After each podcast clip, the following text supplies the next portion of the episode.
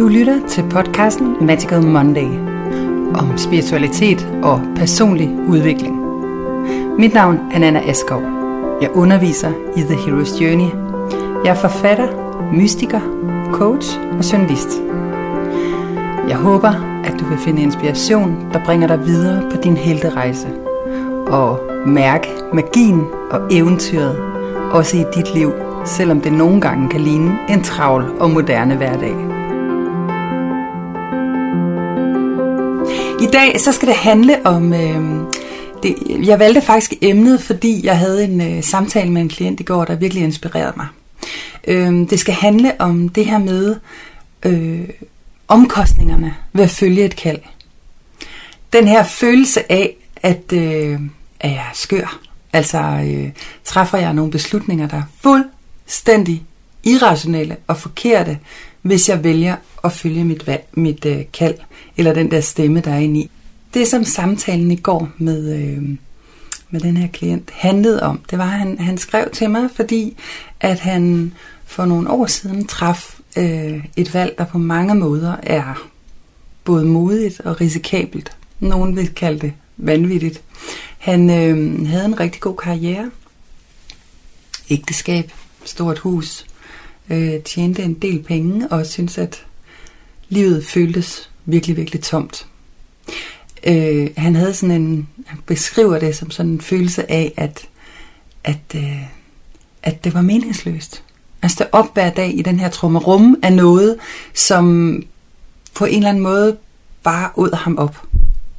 Og det handler jo ikke om, at man ikke elsker de mennesker, man øh, har dedikeret sig til, eller øh, at man ikke kan stå inden for, for, for, for de ting, man har sagt ja til. Men der kan godt være noget, der kalder. Det han endte med at gøre, det var faktisk, at han øh, lukkede sin forretning, øh, lod sig skille og øh, tog ud at rejse. Han tog blandt andet til et kloster, hvor han lærte at meditere. Og han øh, øh, arbejdede rundt omkring som frivillig, blandt andet på et børnehjem. Nu var han kommet hjem til Danmark, og det der i virkeligheden var sådan hans store dilemma, det var sådan en dyb følelse af, øh, at folk faktisk ikke forstår ham, eller forstår hans valg.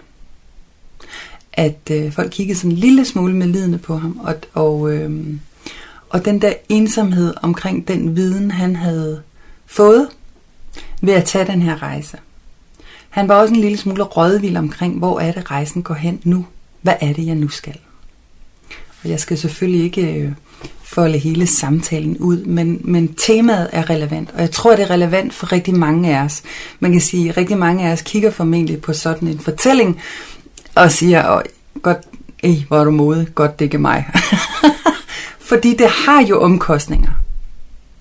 Og øhm, når vi ikke følger et kald lige umiddelbart, når vi laver det der step 2, der hedder refusal of the quest, så er det jo fordi, at det at lade sig guide, det at lytte til et kald, det ofte indebærer nogle beslutninger, der umiddelbart kan virke irrationelle.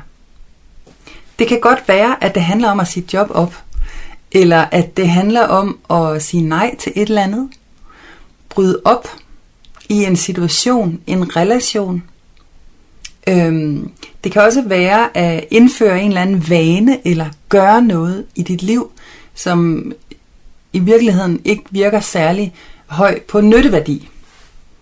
Det kunne være at male, gå i gang med at male malerier, eller skrive musik, eller tage ud og rejse, eller det kunne være at øh, have nogle samtaler, eller gøre noget frivilligt arbejde, eller det kunne faktisk være, det kan være rigtig mange ting, som ikke nødvendigvis lige giver penge på bogen, eller lige giver øh, Øh, mere tryghed og stabilitet. Tværtimod. Det kan altså også være en alvorlig ende. Det kan være sådan en oplevelse af, øh, forlade dit parforhold, altså, eller øh, selv huset, flytte ind i en lejlighed, eller hvad det nu kan være. Der kan godt være nogle ting, som, som det, her, det her kald indebærer, der umiddelbart koster lidt. Der umiddelbart kræver noget risikovillighed. Og det er jo derfor, vi bliver bange.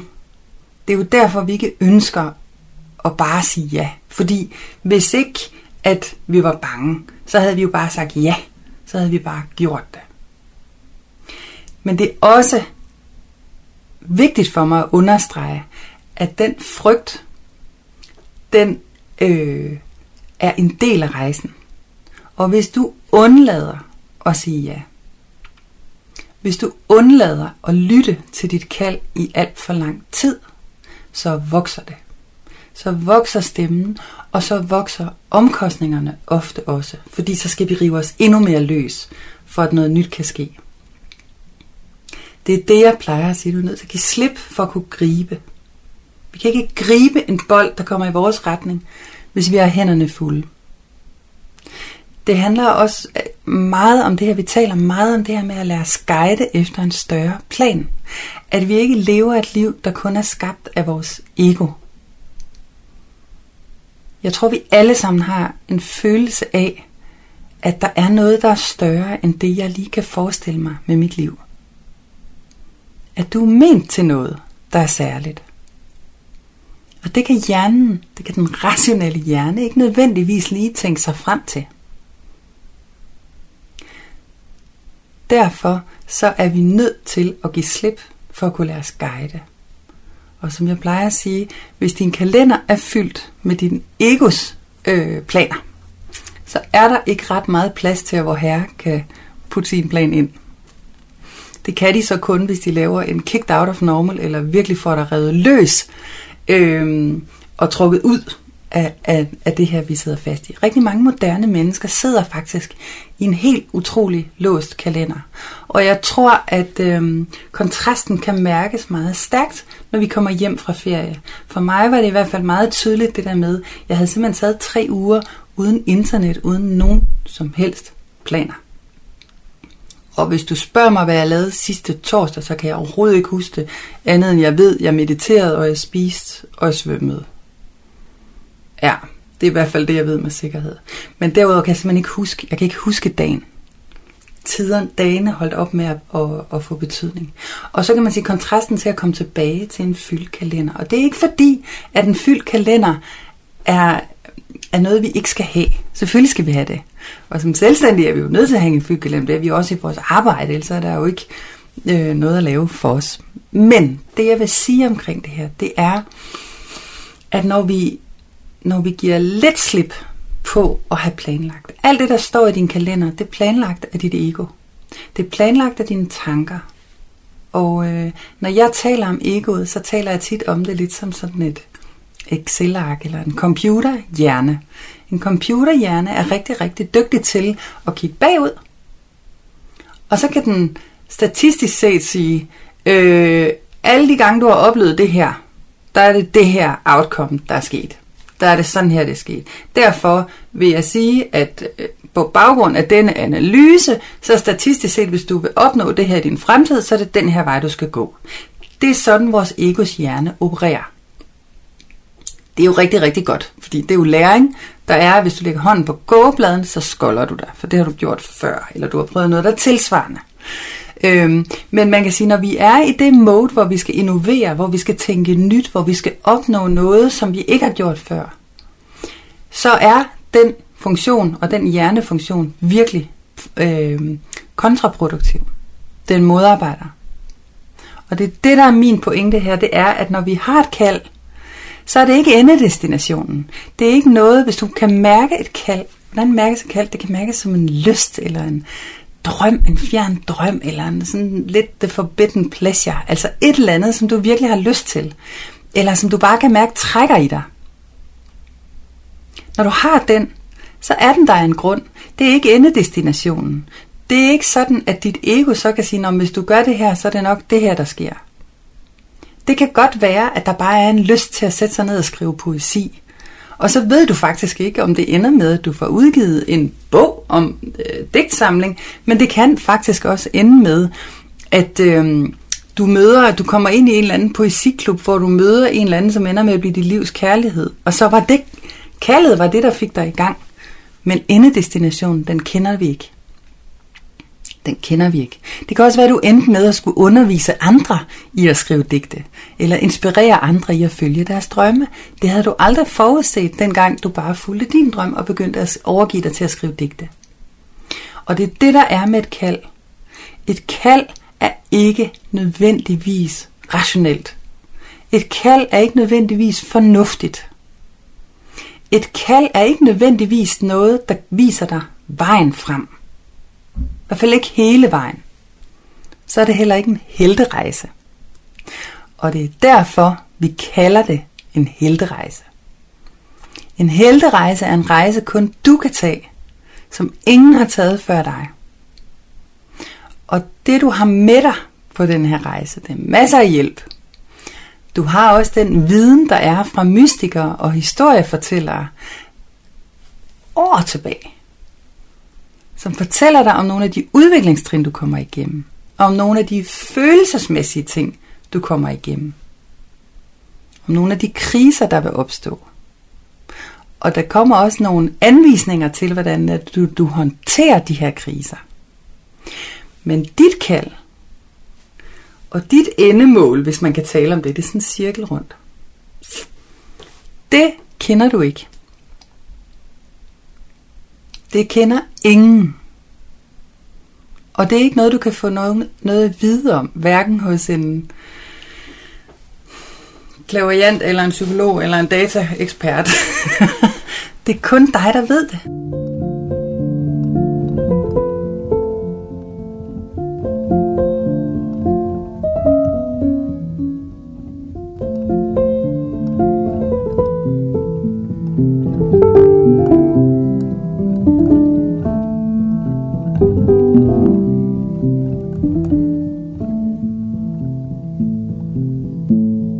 Er der jo også noget magisk i.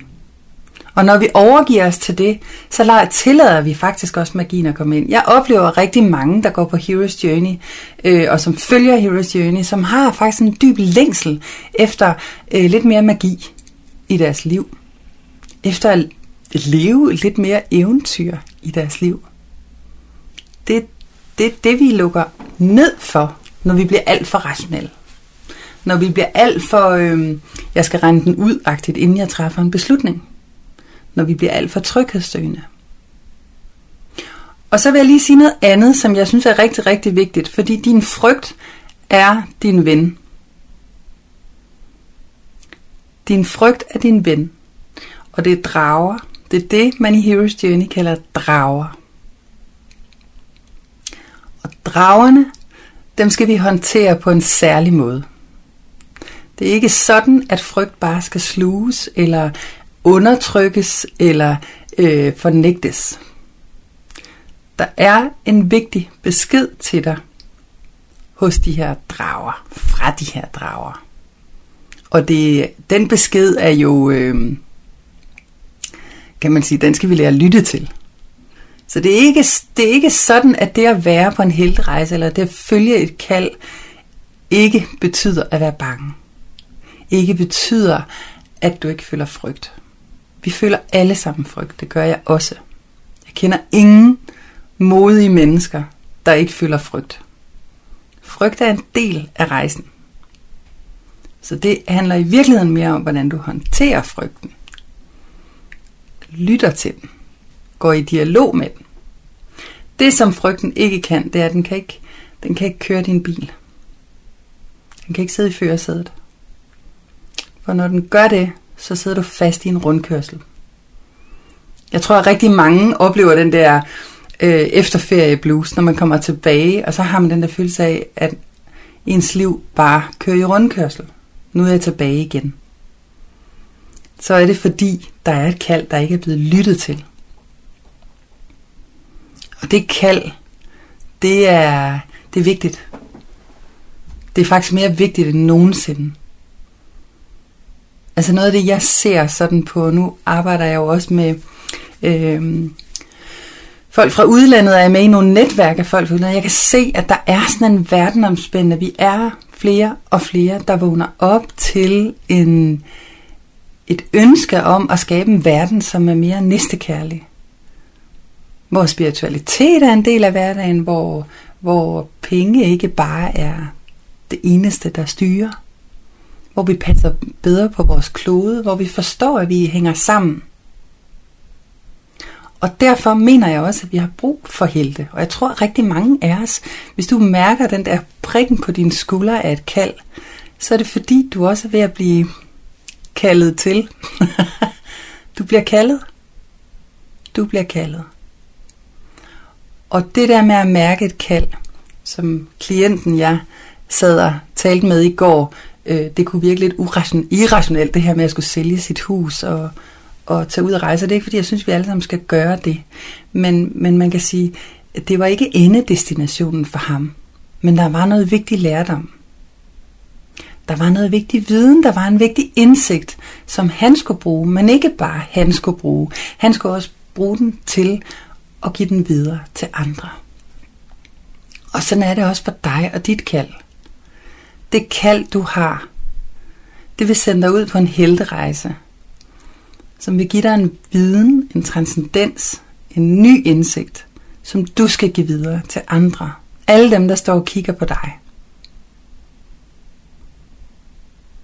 Der står rigtig mange. Jeg plejer faktisk at lave sådan en øvelse med øh, mange af mine klienter, hvor vi går ind i en meditation, og den er meget, meget smuk. Og, øh, og så kigger vi rundt om os og ser, hvor mange mennesker, der egentlig står og kigger på dig. Måske kan du lave den en dag, hvor du sidder og mediterer. Det er jo en af de ting, jeg taler meget om her i gruppen, det er nærværspraksis. Det er det at, hvis du kan glide ind i meditation hver dag bedst, bare fem minutter. Fordi det er der, hvor du virkelig kommer ind og får kontakt. Sjælen kan kun kommunikere med dig i nuet. Alt, hvad der ligger i fortiden, det er oppe i din hjerne, det er bare tanker eller gamle følelser. Alt, hvad der ligger i fremtiden, det er tanker og følelser. Der er kun nuet. Og jo bedre vi bliver til at tappe ind i nuet, jo gladere bliver vi. Jo stærkere mærker vi også, at vi er holdt.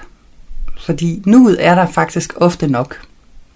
Lige nuet er der ofte nok. Det, der er vigtigt for mig at sige her, det er, at øh, det her med et kald, det føles, det føles stærkt indeni. Og det er lidt ligesom den der telefonboks, der står ude på vejen, når du går forbi, der ringer. Hvis du ikke tager den, så øh, kan du være helt tryg, fordi der kommer en ny telefonboks, der ringer igen lidt højere. Men den er der.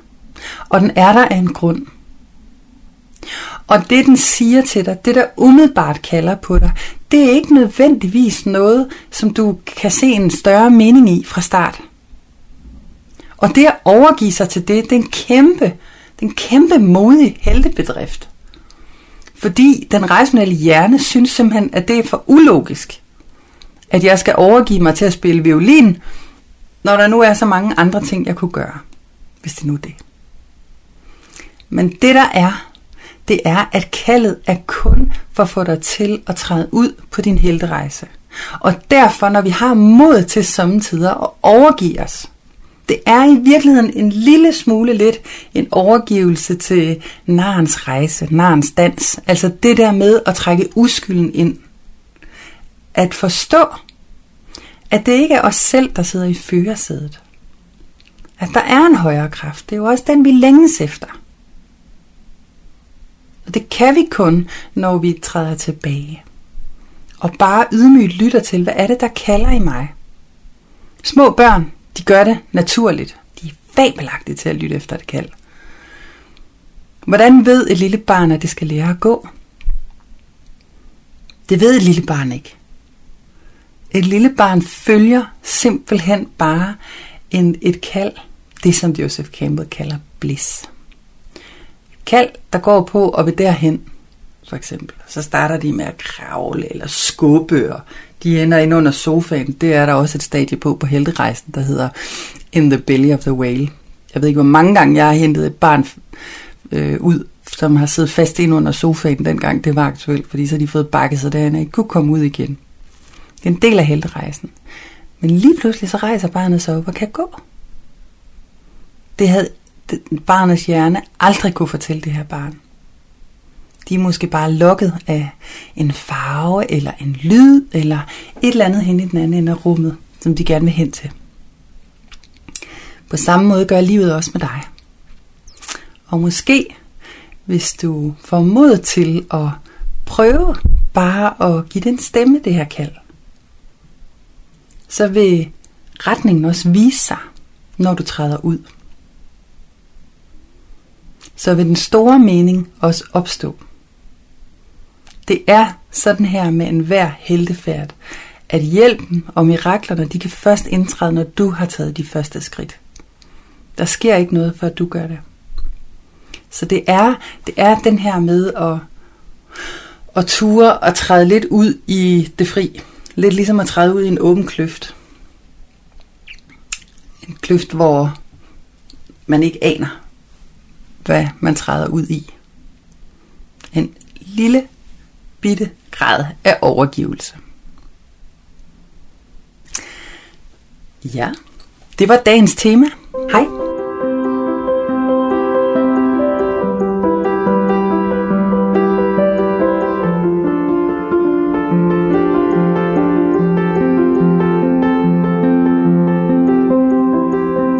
Du lyttede til podcasten Magical Monday.